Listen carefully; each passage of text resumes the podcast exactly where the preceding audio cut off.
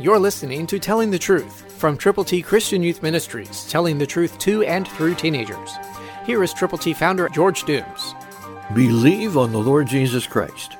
Colossians 1:16 ends by saying, "All things were created through him and for him."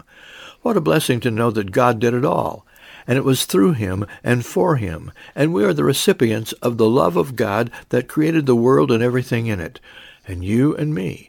And he gave his son, Jesus Christ, to be born of a virgin, to live perfectly, to die, to be buried, to rise again. And he's coming back.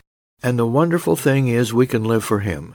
And we can tell other people about him because all things were created through him and for him. What a wonderful promise that is from the Word of God.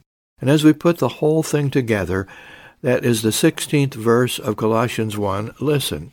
For by him all things were created that are in heaven and that are on earth, visible and invisible, whether thrones or dominions or principalities or powers, all things were created through him and for him. Do you know that God loves you so much that he sent his son to die because you are a sinner? Jesus never sinned, but he became sin for you and for me. If we believe on him, we can have life that lasts forever.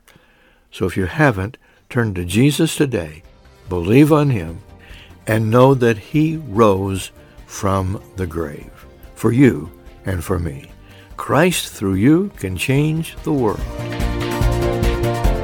For your free copy of the Telling the Truth newsletter, call 812-867-2418, 812-867-2418, or write Triple T, 13,000 U.S. 41 North, Evansville, Indiana, 47725.